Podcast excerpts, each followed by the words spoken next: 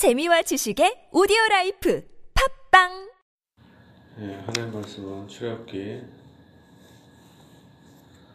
26장 31절부터 보겠습니다. 31절부터 33절까지 같이 예, 봉독합니다.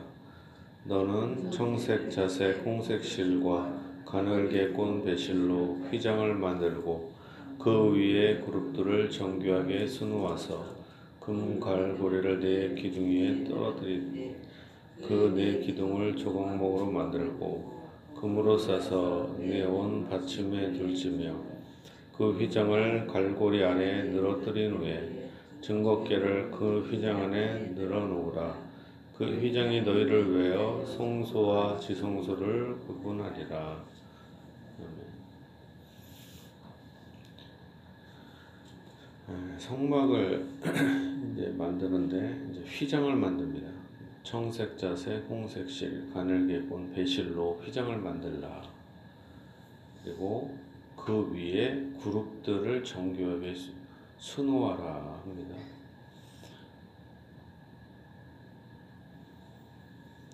그 다음에 금 갈고리를 네 기둥 위에 늘어뜨리되 그 네 기둥을 조각목으로 만들고 금으로 싸서 네 받침 위에 둘지며 예, 기둥을 이제 만드는데 기둥을 예, 나무 조각목으로 만듭니다. 그리고 어, 금으로 쌉니다. 그 휘장을 갈고리 아래에 늘어뜨립니다. 예, 증거계를 그 휘장 안에 들여놓으라. 이제 휘장 안에 증거계를 놓습니다. 그 휘장이 너희를 위하여 성소와 지성소를 구분하리라. 너는 지성소에 있는 증거계 위에 속죄소를 두고 그 휘장 바깥쪽에 상을 놓고 남쪽에 등잔대를 놓아 상과 마주하게 할지며 증거계는 휘장 안에 있는 것입니다. 그래갖고 거기에 지성소 안에 있는 거죠. 증거계가 그, 그 증거계 위에 뚜껑을 속죄소라고 합니다. 그리고 어, 한쪽에는 여러분을 기준으로 오른쪽에는 떡상이 있고 왼쪽에는 등 등대 등잔대가 있는 것입니다.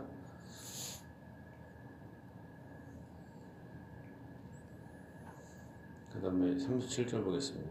그 휘장문을 위하여 기둥 다섯을 조각목으로 만들어 금으로 싸고 그러니까 휘장에 다섯 개의 기둥이 있습니다. 조각목으로 만들어 금으로 싸고 그 갈고리도 금으로 만들지며 또 기둥을 위하여 받침 다섯 개를 노스로 부어 만들지니라. 이제 여기서 보면 휘장이 일단 성소와 지성소를 구분합니다. 그리고 성소에 들어갈 때도 거기에 다 가려져 있죠. 그러니까 성소부터는 이제 거룩한 곳이라 제사장 밖에 들어갈 수가 없습니다. 그리고 마당 마당이 있죠. 3층 구조로 구성되어 있죠. 우리의 뭐 집이랑 비슷하죠. 이제 마당이 있고 마당 다음에 그냥 방이 있고 그 다음에 안방이 있고 이런 식으로 구조가 되어 있는 것입니다.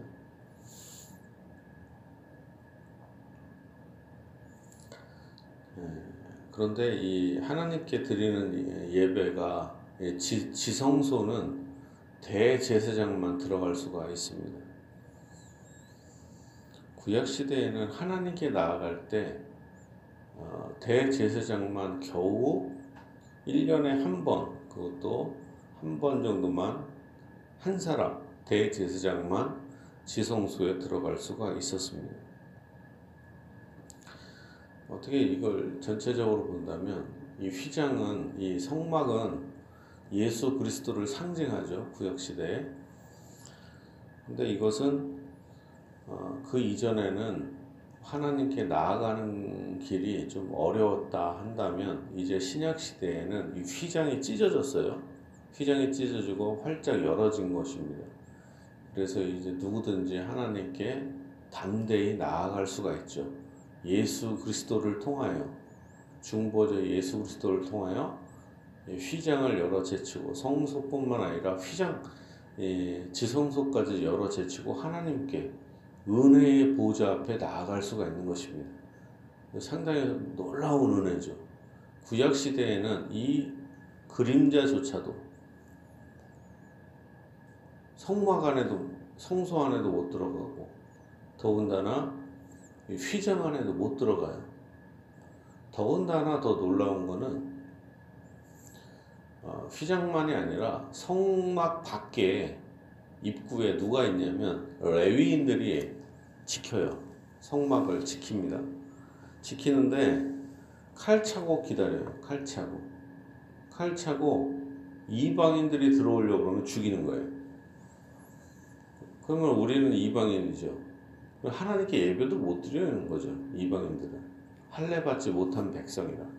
들어가려고 그러면 죽이는 거죠. 그만큼 우리는 뭐 더러운 죄인인데 이제 이방인인데도 불구하고 마당을 지나 성소를 지나 지성소를 예, 은혜의 보좌 앞에 담대히 나아갈 수가 있는 축복을 받은 것입니다. 그러니까 우리가 뭐 은혜의 보좌 앞에 담대히 나갈지니라. 그러니까 뭐, 뭐 원래부터 쉬운 것처럼 생각하는데 구약의 이스라엘 백성들조차도 이렇게 지성소에는 못 들어갔다라는 것입니다. 예, 우리가 얼마나 큰 특권을 받았는지를 알 수가 있습니다. 27장입니다. 27장 1절 너는 조각목으로 길이가 다섯 규빗 너비가 다섯 규빗의 재단을 만들어 만들되 네모 반듯하게 하며 높이는 상 3규빗으로 하고 그 네 모퉁이 위에 뿔을 만들되 그 뿔이 그것에 이어지게 하고 그 재단을 노스로 싸고 어, 이제 성소 밖에 마당에 있는 이제 재단입니다. 번재단. 어, 지금 어, 성소 안에 성소 안에는 세 가지 물건이 있고 지성소에는 언약계 하나가 있죠. 지금 본문에서는 향단이 왜 안 나오는지 모르겠는데 원래 떡상 성소 안에 떡상 향단 그 다음에 등잔대 이렇게 있고 지성소 안에는 언약계가 있습니다. 그리고 밖에 밖에 가장 중요한 물건이 바로 번제단입니다. 번제단. 번제단에서 제사장들이 제사를 드리는데 번제단은 조각목으로 만들어진 겁니다. 나무로 만들어졌어요. 이게 참 희한하죠. 나무로. 나무로 만드는, 생각해보세요. 거기 위에서, 거기서 이게 약간 놀라운 건 뭐냐. 번제단을 보통 쇠라든가 노수로 만들어야 되잖아요. 그래서 거기서 태워야 되잖아요. 그죠? 근데 이 번제단조차도 조각목으로 만들어 나무로 만드는 거예요. 나무로. 그리고 거기에다가 노수로 쌉니다. 사실 나무 누가 재단을 거기서 태우는 거죠 짐승을 그럼 번제단 자체도 타버릴 수가 있거든요. 근데 노수로 쌉니다. 그러면은 노수로 싸면 어떤 일이 일어나냐? 이 나무도 타지를 않아요. 번제단이 상당히 놀라운 일이죠. 나무 조각목에다가 재단을 시, 예, 조각목에다가 노수로 씌워서 재단을 만들면 불이 막 밑에서 막 타도 이 번제단이 타지 않는다. 오히려 짐승만 타는 거죠. 그 재단을 노수로 싸고 그 재를 담는 통과 부삭과 대야와 고기 갈고리와 불 옮기는 그릇을 만들되 제단의 그릇을 다 놋으로 만들지며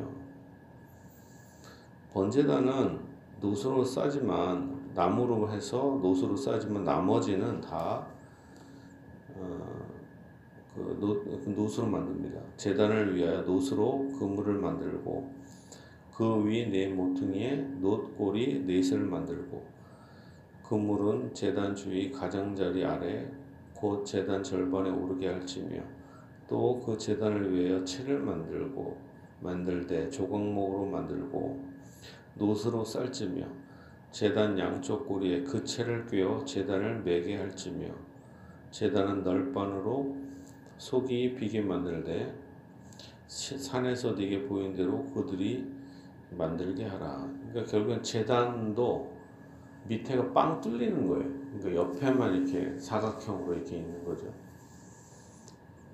사각형 사각형인지 그건 모르겠는데 에, 사각형입니다. 사각형. 사각형으로 번제단이 구성되어 있고 밑에 뚫려 있어요. 그렇지만 그 밑에 우리가 에, 어떤 고기를 구울 때 어떤 그 밑에 석쇠 같은 걸 놓듯이 그물을 갖다 놓는 거예요. 그물. 그러면은 그 그물 위에다가 고기를 놓으면 탈 거 아닙니까? 그런 식으로 되는 거예요. 그리고 그물 밑으로 이제 재가 막 떨어지잖아요. 그럼 재를 퍼서 그거를 이제 버려야 될 거 아닙니까? 자, 그리고 나중에 또 이제 보면 알겠지만, 예,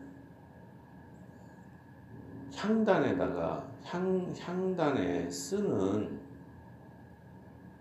향 있잖아요 향 향을 쓸 때 불을 어디서 끌어와서 향에다가 불을 불을 붙일까요? 향에다 불을 비친 불을 비칩니다. 성소 안에 향이 있는 향단이 있는데 거기에 향을 붙일 때 그 불은 어디서 나오는 거냐면 그냥 거기서 촛불로 딱 뭐뭐 등잔대에 있는 그걸로 이렇게 불을 붙이고 이럴 수도 있겠지만 그렇게 하지 않고 성냥으로 하는 것도 아니고 바로 뭐냐면 그 재단에 있는 불을 불을 불을 해갖고 거기다가 붙이는 거예요. 신기하죠. 그런데 그런데 제 아론의 두 아들이 그 밑에 있는 번제단의 불을 갖고 와서 예배를 드리지 않고 다른 불을 담아다가 예배 드리다가 죽습니다. 향을. 향, 향단을 들을 수가 있어요, 이게. 그렇게 들을 수가 있습니다. 근데 생각해보세요. 번제단에 있는 거기에 숯이나 불이 깨끗해요? 더러워요? 더럽죠. 왜 더러워요? 거기에 짐승을 놓으면 밑에 기름이 떨어지고 피가 떨어질 거 아닙니까? 그러면은 피를 어디다 붓냐면 재단 그 밑에다 붓는단 말이에요. 그럼 피 냄새가 나고 기름 냄새가 안 좋아. 지저분해요. 그러니까 이 아론의 두 아들이 거기에는 불을 담지 않고 다른 불을 담아다가 향로에다가 불을 비치고 하나님께 예배를 드리고 기도를 합니다. 그러다가 성소에서 불타 죽어요. 지성소도 아니고. 하나님의 뜻대로 예배를 드려야 한다는 것이 선명하게 나오는 것이지. 우리가 기도를 할 때도 뭡니까? 하나님께 순수하게 기도해야 되고 하나님께 순수하게 예배를 드려야 되고 또한 예수 그리스도의 이름으로 예배를 드려야 되고 자기 생각대로 지 마음대로 난 제사장이다. 그래갖고 내 마음대로 하나님의 뜻대로가 아니라 다른 분을 담아다가 예배를 드리면 그냥 박살나는 겁니다. 우리가 목사들이 제일 건방진 게 뭐예요? 하나님의 말씀보다 지 생각을 갖다가 막 전하잖아요. 하나님의 말씀이라고.